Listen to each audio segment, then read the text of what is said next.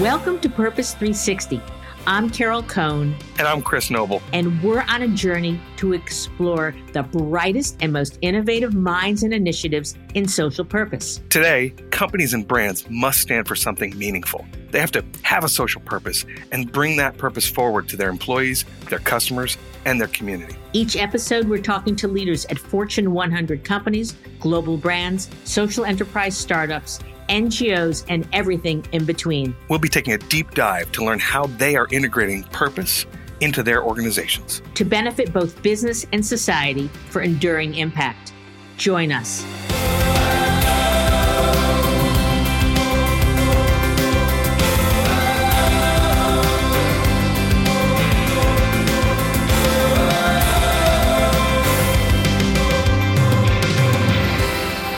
Welcome to Purpose 360.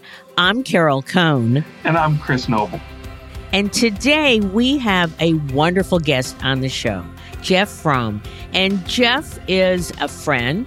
Um, I, I have met him at many conferences. We've shared uh, meals and many, many conversations about purpose. But Jeff is an, a, a prolific author. And he has written his fourth book, which is called The Purpose Advantage. And it's a terrific, terrific both commentary on the state of purpose today, but also it's got some great, great um, suggestions and exercises for companies of all sizes to truly analyze um, the core ingredients to develop an authentic purpose.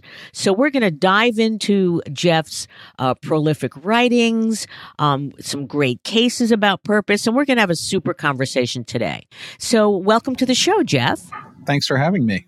Uh, we are we are thrilled, and so what we always like to do to start is just you know let's get some background, and you know why do you like to do these incredible books and talk to so many people, millennials, uh, Gen Z, experts of all kind. You know what got you started in in being a prolific writer?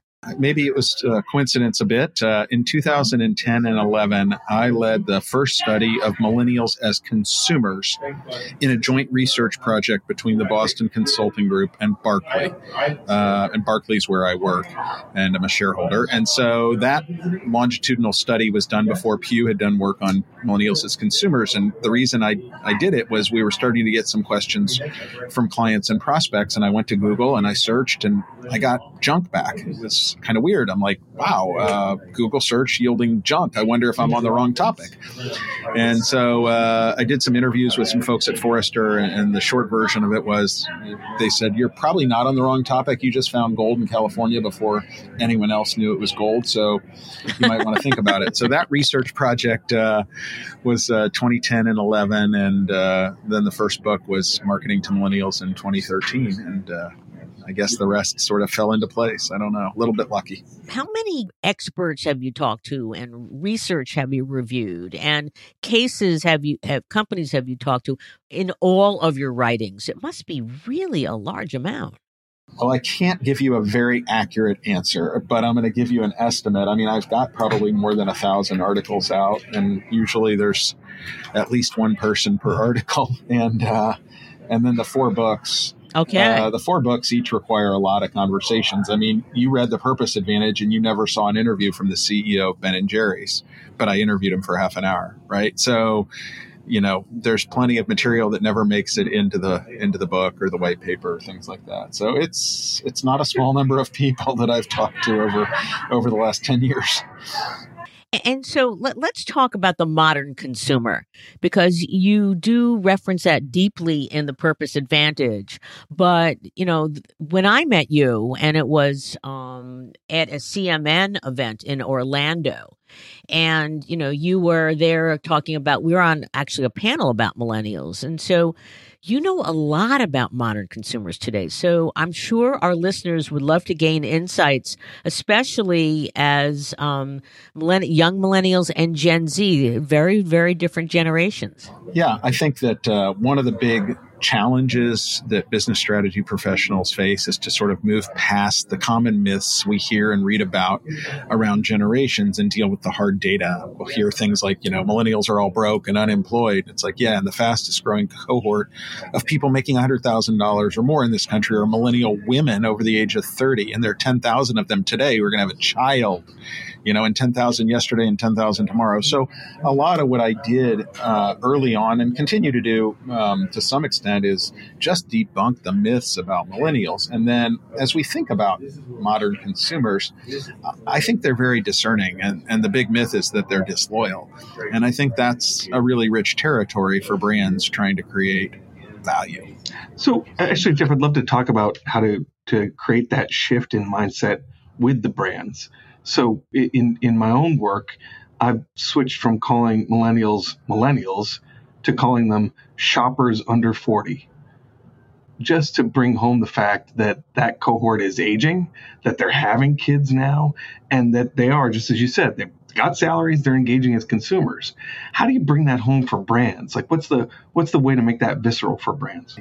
Uh, depends on the uh, situation. Uh, if I'm giving a, a, talk and I speak at events pretty frequently, I try to hit it right, sort of square one. I mean, you could be millennial by birth year and anti-millennial by mindset, and you could be 55 years old and have a millennial mindset. Well, that's really good to hear. And and the, and, and the fact of this matter is, when we talk about a lot of the trends the center of the bullseye on trends for baby boomers can usually be predicted by following youth culture.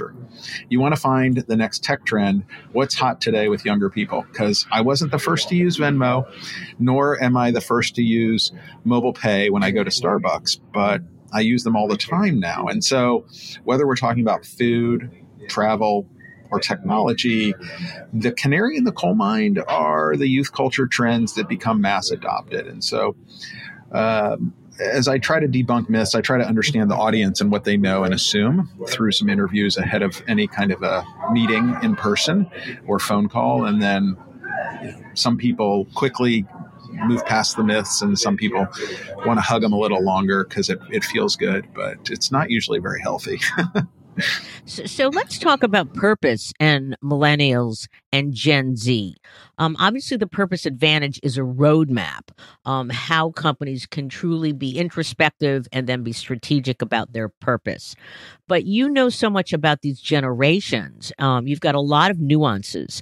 So, um, why don't we just start at a high level in terms of purpose and maybe uh, i know that chris you're calling them shoppers on you know under 40 but maybe older millennials younger millennials and older gen z you know we'd love to know the nuances. Well both of you have tremendous expertise in the topic of purpose and sustainability so uh, probably preaching to the to the choir but my thesis uh, is derived from from data, and that is purpose alone is probably a failing strategy for most brands, but purpose in combination with one of the other mindsets that I've described in the book is often a winning strategy, and it's the combination of the two mindsets, which there are six mindsets we found in the cross generational research, that's a winning view. So, you know, simple example Chobani. I think Chobani is a very strong, powerful brand. Uh, it's clearly disrupted the uh, breakfast category.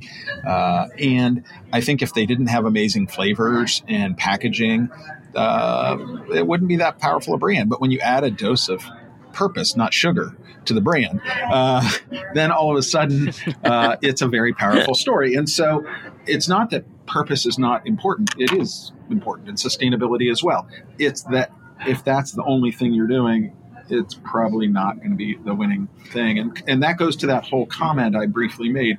You know, consumers are discerning and they trade up and they trade down. And if you prefer the term shoppers, that's fine but but they trade up and trade down. And strong brands, they get they get a little premium and they trade up. And weak brands, it's like I can shop private label, and that's how I balance my budget. I balance my budget because I'm a day trader, and that's not disloyal. That's savvy. That's a good comment. That's not disloyal. That's savvy. So, what other insights um, about millennials and purpose? Um, are they you know, some people say actually with Gen Z that Gen Z leads with purpose and that the cost is quite secondary or the salary in their job is secondary to what does the company stand for. So give us some more nuances about both of these uh, generations. Sure.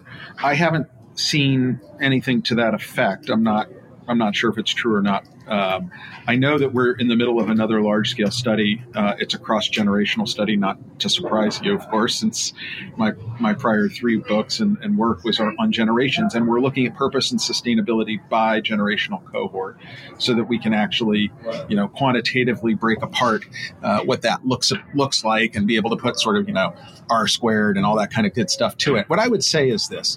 Uh, I think Gen Z and millennials care about things like money. Like that's a myth. You know, uh, uh, they want to work for a company that does good and adds to the world. Uh, but if the salary at company A is twenty thousand dollars and the salary at company B, then you know company A's, uh, you know not, you know it, it, matters. Like benefits matter. All these things matter. Again, the, the whole notion of discerning. It's like I expect to be paid a market salary. I expect fair benefits but if I feel like I'm adding good to society at company at one company and not the other, then I'm I'm going to prefer to work there. And there and and while they're not probably going to work there forever, there are plenty of millennials and Gen Zers who um, do plan to work hard. Uh, one of the big things we found in our Gen Z research, uh, which we published, was uh, there's a competitive fire among Gen Z, and money is a cool topic. Uh, and, and, we came out and talked about that a couple years ago. And you're starting to see some articles pop up in the major national news media again, like, you know, it's cool to actually have a branch bank and money's important. Yeah, money was important two years ago too. It's just people were talking about the myths of, you know, nobody cares about money. They only care. It's like, no, that's just another one of the myths that comes out because uh, pe- people tend to deal with these little eccentricities. I think that the strong brands understand it takes sort of a whole brand, right? It takes purpose and sustainability and it takes benefits if we're talking about employees it takes culture internal culture matters uh, all of these things matter and, and so consumers and, and, employees today they, they have choices and, and they and they and they make those choices uh, every day, and and it's easy to see that there is a connection between love and money because the loved brands are making more money. So I wonder if there's a a, a larger connection there. Even uh, it seems like millennials uh, and even Gen Z to some degree have kind of a growth mindset, right? So so purpose can be part of your growth as a person, just like it can be part of your growth as a company. Your skills, as you develop them, right? I, I you know, we we have um, some some understanding that millennials are looking for skill development as well as career development as well as financial development. And and all that I think fits into a growth mentality. How does that fit to the mindsets that you see right? When you've got your six mindsets where does where does personal growth and growth in career come into that into play? Um, i think that's a great point and uh, I, I think that uh, one that I'm thrilled that you brought out. I think as people move further into their careers, uh, young people absolutely want to learn new things. And when they stop learning new things, that's when they find other opportunities. And so that growth mindset that you referred to is a, a terrific way to frame up the challenge that companies really have. And that is how do I continue to create engagement uh, with people who can get bored? And it's not unnatural to get bored. Uh, and so you have to find ways to bring freshness to that relationship and to challenge people. And they and not everyone grows at the same rate. So then that adds some complexity, right? Because that growth mindset for different employees can occur at different moments in time depending on their speed, right? No, that makes sense. And purpose is kind of one of those tools for engagement with that employee. Skill development might be another. Yeah, for sure. And I think the best in class companies do a good job of uh, functional training and then life skills sort of opportunity training. I mean, how many employees work uh, at companies in the financial industry and have a lack of financial knowledge? You know, it's or work in a healthcare industry in this country and, and don't have really strong knowledge about health and wellness. And it's it's really sad and unfortunate. You know, we see people who have all kinds of health issues. And, and you know, and they work for a hospital, and they, and they, don't know the facts about what they should or shouldn't do. It just sort of like befuddling to me. So I think there's uh, a lot of opportunity for companies to think about their employment brand, and I think that growth mindset is a, a nice way to think about the employment brand. And so let's bridge to Mod Pizza. Um, it's it's an organization that um, I'm I'm fascinated by. I love that they're looking at second chance employment. I think that's a key issue, especially in our very you know our tight labor market. So tell our listeners there's a melody about this this company and how well it's it's so authentic. And to your point, um, you know, it's taking purpose in action which you make so strongly in your book. So tell us about Mod. Sure. Uh, I was giving a talk at the National Restaurant Association on a Sunday in Chicago. I'd gotten up at 5.30 in the morning and flown to Chicago. And uh, the end of my talk, a couple and their son, who appeared to be about 14, 15 years old, walked up to me to, to chat. Everyone had left and people had asked questions. And, and I thought, this nice couple, I'll, I'll, chat with them. And we started talking, and he said he started a pizza company called Mod Pizza. And I said, you know, I'm not familiar with it, honestly. Uh, tell me a little bit about it. So they're telling me about it, and I'm listening, and I'm getting intrigued. I mean, I've not heard of this brand, so I don't assume it's a high growth brand. And the more I listen, the more I'm like, you know, wow, you've really given a lot of thought to your brand strategy for such a young company. And one thing led to another, and uh, um, and Scott and Allie uh, had, had uh, were the co-founders who had pulled me aside, and uh, you know Scott Scott said basically this this talk transformed my view of consumer trends, and you know I just you know he was so appreciative, and then I became enamored with what he was trying to do, um, which was basically not create another pizza company. I mean, does America need another pizza chain? You know, there's there's quite a few of them, and no, we don't. We don't need the calories, right? And uh, and he said, you know, I'm not trying to just create another pizza chain. I'm, I'm trying to create, you know, uh, an ethos and, and a culture and and his strategy is is the, what I call a flywheel strategy, and I referred to that in the book as, as well um, when I showed the example with Seventh Gen. And the flywheel strategy is I'm going to do something that's really uh, going to benefit society, which ties to my business strategy.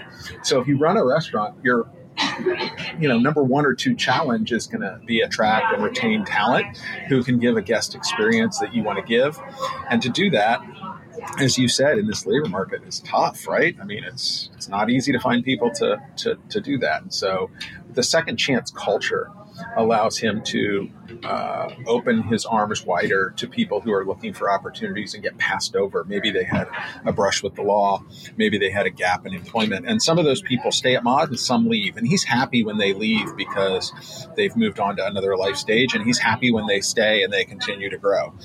But as a result of this second chance strategy, he's got a business model advantage because he has lower costs of training, lower turnover, and if you run a business like this, that this is a multi multi million dollar kind of uh, expense and huge advantage in terms of guest experience because his employees love his brand more. And we all have been to places where the employees don't love the brand, and you walk out saying, "Yeah, the food was okay, but." You know, I don't think I want to go back there because I, I, didn't really have a great experience. So I love what he did, and the way we met was coincidental um, in the sense that I didn't know who he was and, until we were probably 20, 30 minutes in, and I started like, well, how many units do you have? And uh, all of a sudden, it's like, oh, he's built a billion dollar business, and you wouldn't have known it. It was a Sunday, and we were both wearing jeans, and I'd finished this talk, and uh, we had, we spent an hour together the first time we met, uh, just by chance, and then I said, you know, I love what you're doing. Could I interview you for uh, Forbes? Because uh, I write at Forbes, and uh, and from there I asked if I could do another interview for the book. And he's always been pretty gracious with with his time, and uh, I hope he's successful because he seems like a genuinely you know nice nice guy but he but he is successful. Oh yeah, I mean, yeah, he's the, been wildly successful yeah. so far. Why, yeah, how many he's in a category? Million, did you? It's over four hundred million. Four hundred locations. So I think they're doing all right. Yeah, yeah, four hundred locations. He, he's in a category that's not very high growth, and he's he's yeah built a billion dollar business. Uh, on the on the model around that culture. Go deeper on second chance and how that really permeates how he treats his employees and how they treat customers. Because you go into detail in the purpose advantage. And I think that knowing, you know, let's go deep. and let's understand because I think it's hard work, but it can pay off extraordinarily. And this is, again, a social issue. This isn't even a social issue. This is how he lives. This is how he believes his philosophy about people.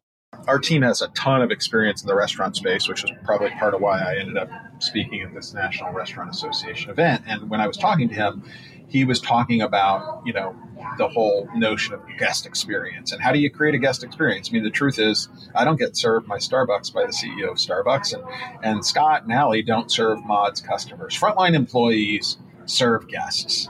And to create an amazing frontline employee experience, you have to create that culture. And to create that culture, you're going to have to attract people who are committed to that. And you know, these people that he's brought into the fold uh, are really appreciative of having a job. Because if you can't find a job because you had a scrape with the law, and then you have a job, you are much more appreciative. And so he has a very high performance culture that is very authentic based on the structural decisions he made around trying to help people you know have a second chance. Uh, and those second chances in some cases lead people to become promoted within the organization they become manager general manager etc in other cases those people leave to find other things. And that and he celebrates that right? If, if somebody's leaving because they have a bigger better opportunity in life and this allowed them to get back on their feet that's great. But in total he's got this culture that's much more powerful and vibrant than what you would find in a typical uh, you know, quick service restaurant type environment or fast casual restaurant type environment. And that's a very real thing that creates advantage because at the end of the day, he's serving the same pizzas probably i mean you might some people would argue his are better or not better but you know it's not like he has pepperoni and someone else doesn't or he has mozzarella and someone else doesn't at the, at the end of the day they have uh, right. you know a set of ingredients and a price point and, and consumers pay a small premium for a mod pizza, right? I mean, he is not the low cost alternative. Uh, so, do, do his customers know about Second Chance? Is there are there you know any flyers or is it on his website? You know, how do customers know or they just don't know? It just comes through the service. Uh, Scott and I had a long conversation about about this topic, and I said, you know, I I know from experience and research that if your consumer knew your second chance strategy, they would rate the brand completely differently and your share of stomach would go up dramatically. My guess is very, very few of his consumers know that because he's a young brand and because he's very soft spoken as a brand in terms of how they communicate that, which means over time, as the word starts to get out, that brand will become exponentially more powerful. Now, I think there's probably difference from one geography to another. So in Seattle, for example, where they got their start, it's entirely possible that more people know the brand and more people know the second chance story. However, when you move to markets that are newer, it's likely that fewer people know the brand and fewer people know the story. So I think that's an intentional decision uh, that they made, that they want to be soft spoken about it. They want to get credit for it. They just don't want to be in your face about it because they're doing it to do the right thing. And they feel like if they're too forward on that topic, then it creates distrust and it's not genuine. So I think it's a it's a uh, complex uh, issue. Uh, but I think it's a lot of upside and runway because um, I know from our research with other uh, brands uh, in the sectors he's in, when you start to get credit for something like that, it changes how you view uh, a product or service experience. And and I think on the whole, across the whole geography that he's in, uh, he's probably not getting too much credit on that. Which again, I view as a good thing because a gap. It'll be interesting to, to watch his growth. Yeah, yeah, yeah, it's an opportunity. And I've told him just as you know that when we when we met, I said, you know, you don't want to be too soft spoken, but the fact that matter is, uh, you know, for example, if Dairy one Dairy Queen's one of multiple brands we work with, and if someone hands you a, a Dairy Queen Blizzard and it's not uh, turned upside down, you you wouldn't view the product the same way as if it's turned upside down, which is how we've, you know, hoped that our employees serve that product. And and, and, and you probably knew that we worked with them from our Children Miracle Network uh, days and my keynote where I shared some examples at that event. So, so that's the kind of stuff you can see in research. You can literally measure, oh wow, these people had it served this way, these people had it served that way, and the and the difference in terms of their view of the brand is wildly different. And so my comments to Scott are grounded in a lot of data across a lot of brands where I'm quite sure uh, that that gap is one of the biggest opportunities he has for growth.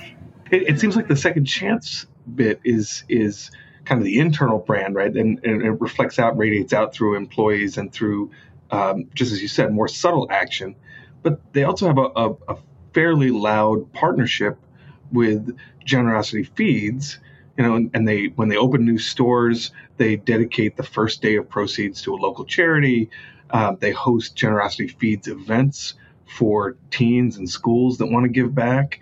Um, so, so talk about that partnership and, and about the the visibility of it and how it reflects back to their Gen Z and millennial focus. So I have not actually spoken to Scott about generosity feeds in the past. It feels like the right thing to do, consistent with his brand. But I also feel like a lot of brands would do something like that uh, as part of their ethos and strategy.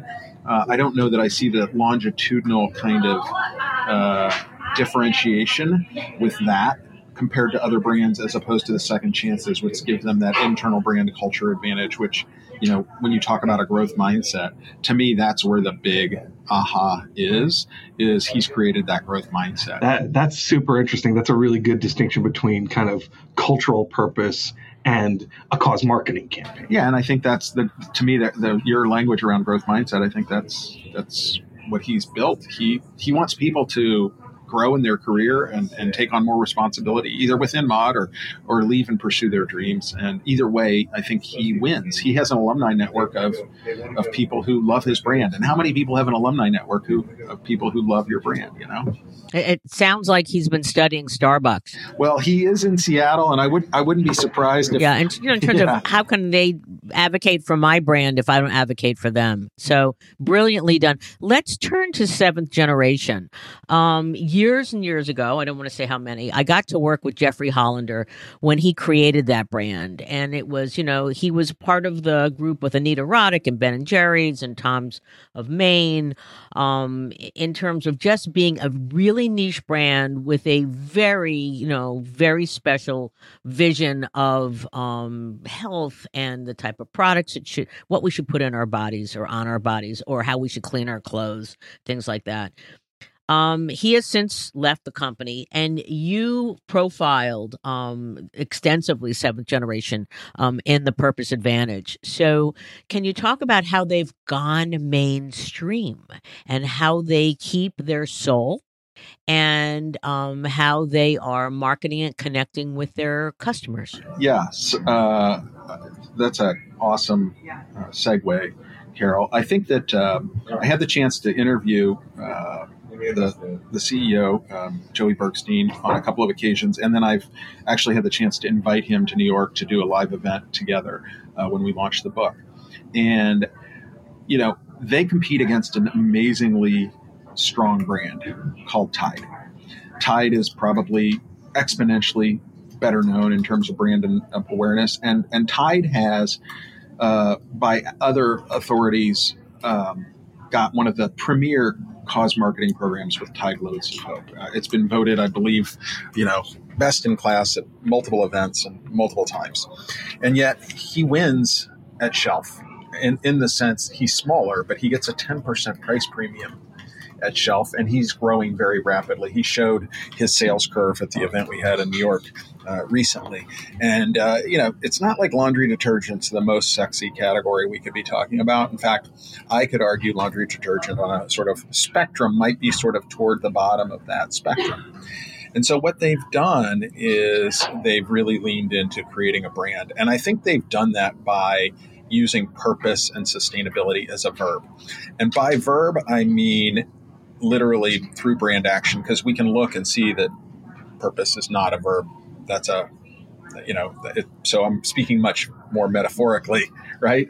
Uh, but but when i talk to him and when he talks about what they're doing it's a mindset. And when i say mindset that's everything from most companies go on retreats they go on advances okay? They don't do retreats they advance. Uh, tide launched pods because because pods were a new product that made a lot of sense. And on a risk analysis basis uh, pods would be the kind of thing any company that's successful would do Uh, Joey doesn't believe in risk analysis. Joey, uh, uh, when I say that, I'm sure they do some level of risk analysis, but Joey knew that um, uh, that if they introduced pods, uh, that uh, they would have the same problems that Tide did. So they simply didn't do it. Okay, and so you know, it's not just the actions they take; it's the actions they don't take. I'll tell you one of the most impressive things uh, that that I that I saw about this brand, and it wasn't in the book. It was when we were doing our talk in New York. He got out a bottle that's uh, not much bigger than my large coffee cup, and it's 66 loads of seventh generation in a small bottle, hyper concentrated with a cap that's meant to dose because it's so concentrated you would only want to use a little bit of the liquid. And by creating that, he creates an Amazon specific friendly product that uses less gasoline and shipping, that brings the cost down to the consumer, that's more friendly to the environment. So it's that level of new product development that is going into his thinking. So when I talked briefly earlier about sort of that whole brand, the, the, the, notion of purpose and sustainability only goes so far. If he's not creating new products like that, if he's not investing on consumers' behalf in actions, then consumers are savvy. And Tide is a wonderful, powerful brand. And I'm not going to pay a small premium at shelf.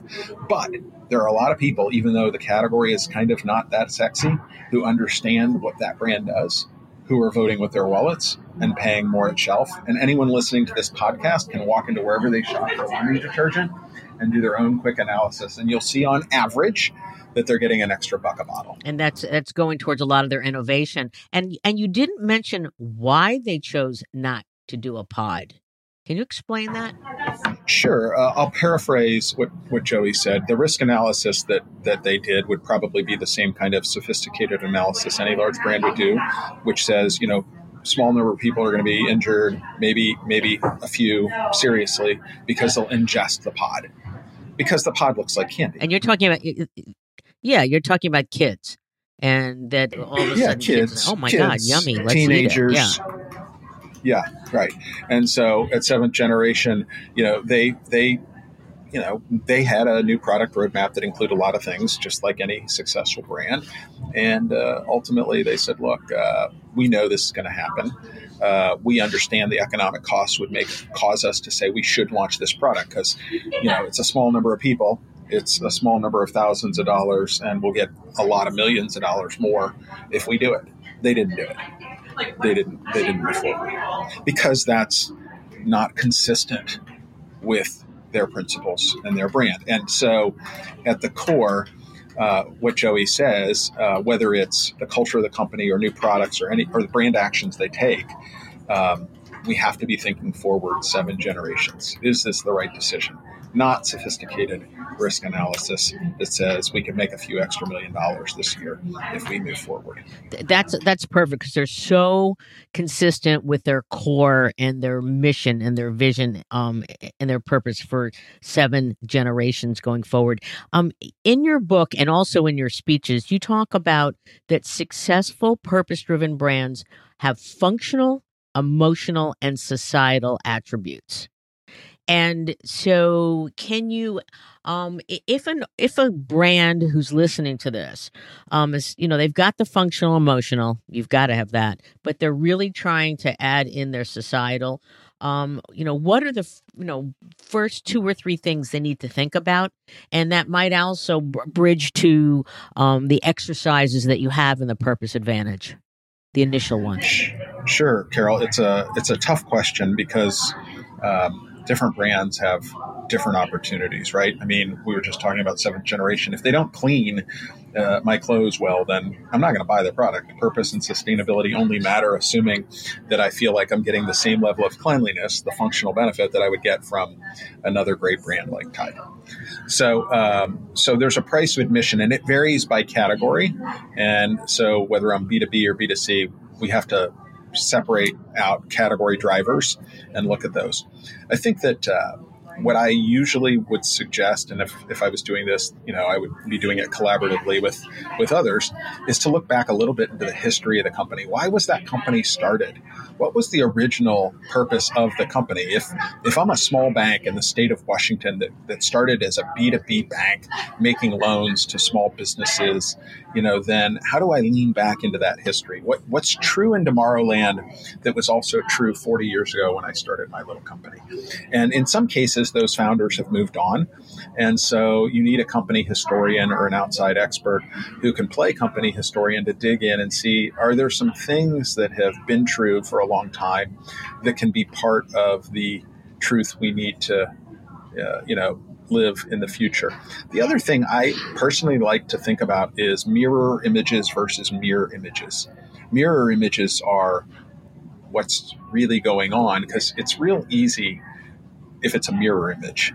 And if it's a mirror image, usually companies get called out, and we see them get called out, uh, you know, with failures time and again because they are creating something that's not true to the core. And, and we could certainly have a conversation about more than a couple failures uh, that have, have happened uh, in the recent past. So those are just a couple starting points. The exercises were specifically uh, done in collaboration with a couple of my colleagues. One one woman who spent 15 years in London in the Unilever Sustainable Brands Group, working on Ben and Jerry's and other brands, and then a couple other women on my team. We sat down for uh, a couple weeks and said, let's pressure test the exercises we would use um, and have used in the past um, when we've been presented different challenges, just like you face when you get presented different challenges by different brands, and can you codify it?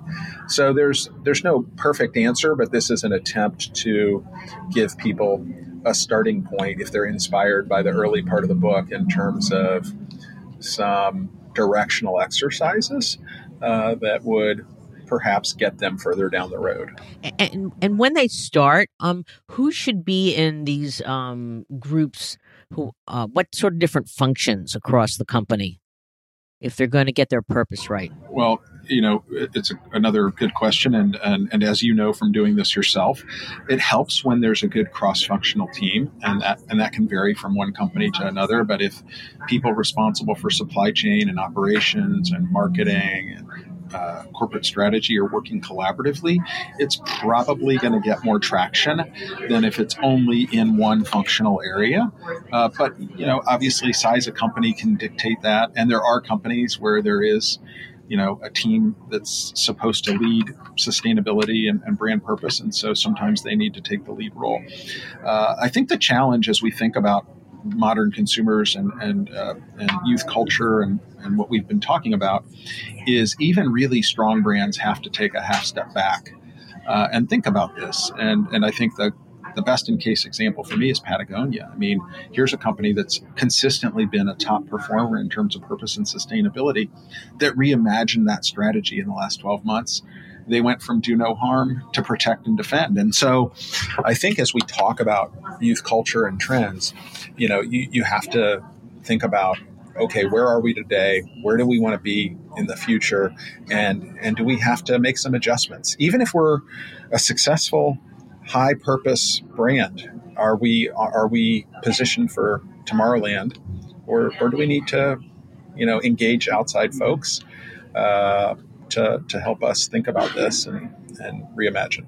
That, that's a super important point, Jeff, just because uh, so many brands, uh, and, and, actually, you know, so many nonprofits, I want to I want to pivot to kind of cross the culture now, are, are facing a aging consumer base or an aging donor base, and they're trying to future proof their brand, right? That's the lingo. And and and really, I, I think it's less about future proofing and more about um, you know reconnecting and and finding ways to re-identify with your core in in what the next world's going to be in and what the next and not trend but kind of what the what the what the future yeah and i think uh, i think it's tough because um, i think many uh, leaders today know that it matters to the employees they have and matters to the consumers they have. So it's it's sort of figuring out what's the balance between the functional and emotional benefits that are important, but also the right dose of purpose and sustainability. When we started the conversation, I told you I thought Chobani was successful in part because of their flavors and their new products. And but but but I'm not trying to minimize purpose and sustainability. I don't think they'd have the success they have without it. But if they'd only focused on that, I don't think they were there. You know, I think it's it's both and it's both and there, right. Sure, wouldn't be enough. Yeah, yeah. So and that that kind of leads me to my question is so how do you how do you coach a, a brand when they're trying to uh, both embrace kind of the up and coming consumer, but they they don't want to lose their existing base. How do how do you balance that? Well, um, there there are a couple different ways to go about that. Part of the reason we created that millennial mindset, modern consumer mindset framework that we briefly got into was it was cross generational. So we looked at consumers 16 to 65 around the six themes that we found based on purchase behavior, not stated importance. So I think one way to do it if you're a larger brand is you look at that. The other that we've had come up on multiple occasions is brands have multiple brands in a portfolio. So company has four brands, five brands, six brands in that portfolio. And so you make decisions in the portfolio around which brands are going to go for which territories. So it depends on the corporate structure and strategy. Uh, sometimes uh, cannibalization can be a good thing. And so you, you have a very deliberate focus on that. And sometimes you, you, you say, okay, you know, we're going to cannibalize our own business uh, by making these changes. But we might do it with a, a different brand name, or we might do it with uh, a strategy that looks like X. And so that's where it helps to have, back to Carol's question, that cross-functional team together.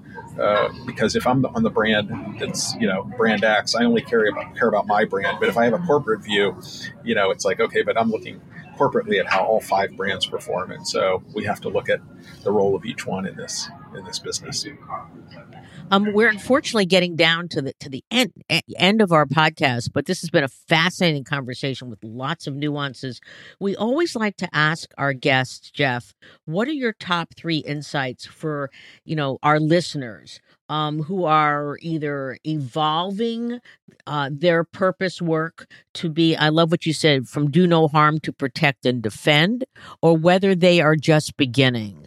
So, some of your, you know, favorite insights so that they will be successful or at least begin to be on that road to success. Maybe the starting point is to to agree on sort of what the future looks like internally uh, across that internal team. Take a half step back as a second point and look at the original history of the company. What was the original purpose, right? Uh, William Lever founded Unilever so people could have access to basic cleaning, and he created a soap, right? You know, so what is that original history that you can find, uh, even if the founder's long gone? And then, and then finally, you know, to have a reasonable and modestly patient view about it. Uh, you know, you don't build a strong brand in, in a day uh, or an hour. And so you have to set benchmarks around what you can achieve and you have to be sort of realistic. And there are trade offs. You, you have to make trade offs. In the example of seventh generation, they made a trade off to not introduce a new product that they spent time and money developing. And that was consistent with their long term view. And it's hard when you're in a public company, so you have to balance it. And it's, uh, it's no different than anything else. It's that balancing and, and the communication internally that allows you to uh, stay on a path. Great. So we are about to be in 2020. And um, there's a lot of the prediction uh, blogs and articles and such. And so, since I have both of you on the phone, I'm going to put you both on the spot. And um, Jeff, what are a couple of your predictions for purpose in 2020? Then I'm going to ask you, Chris. Can Chris goes first since he sort of like um, uh, uh, you know made a ha? I feel like he should he has to go first. Yeah, I'm I'm happy to go first, Carol. So uh, here's my my core prediction for 2020 if you look at, uh, golly, the Edelman Trust Index, and uh, if you just, you know, read an article online, you can see that public trust in institutions is failing. And you can see uh, how quickly people glom onto stories that are hopeful, um, almost like a like a life raft in our our current climate and environment. And I think that 2020, um, I, I think we're going to end 2020 with a huge number of people on, on one side or another feeling disenfranchised and angry. And I think that the the the way politics is going to take over the conversation is just going to stir up and foment more anger as we go through 2020. It's a it's a real opportunity, although I think a surprising one, for brands to emerge as the conduit of hope and kind of the the, the pointers to a hopeful future. And I think that uh, a lot of large scale nonprofits will join together because they're they're brands of their own of a sort.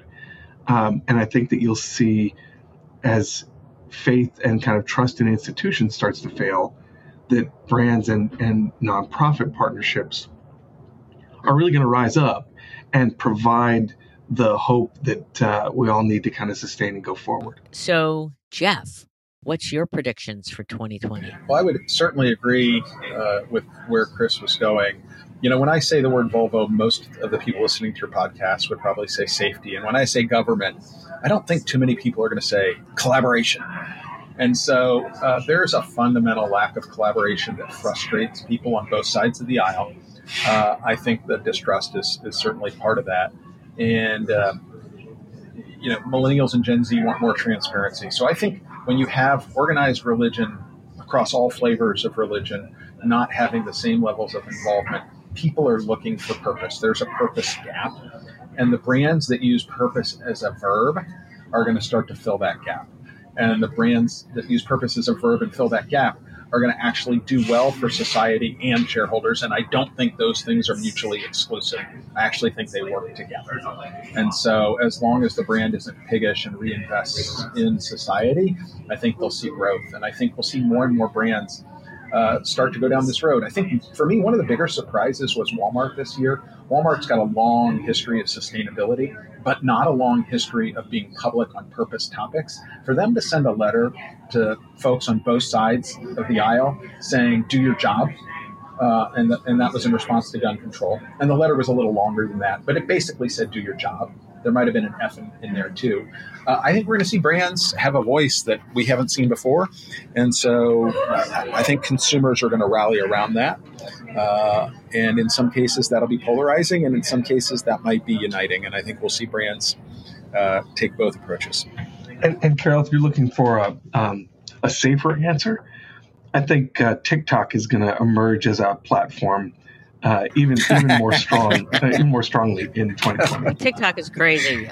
Yeah, I'm gonna yeah. run out and get myself. Yeah, uh, no, I, I It's got some great stuff, and it's got the goofy stuff and ridiculous stuff. Um, saw a lot of it at Cannes last year. You know what's interesting is that I want to play both sides of the long attention span and short attention span. You know what's interesting is that um, Cannes has uh, sent out its topics for next year, and um, regarding purpose, they're calling it beyond purpose, and they're talking about uh, I think getting into social issues um, as uh, you know in terms of like what's Colin Kaepernick and Nike, or you know really taking a stand which I think is this, which to me, like, okay, last year was purpose at Cannes, and now this year is beyond purpose, you know, taking a stand. I, my, one of my predictions is there's going to be a lot of really bad um, taking a stand because it's the cool thing to do without any depth.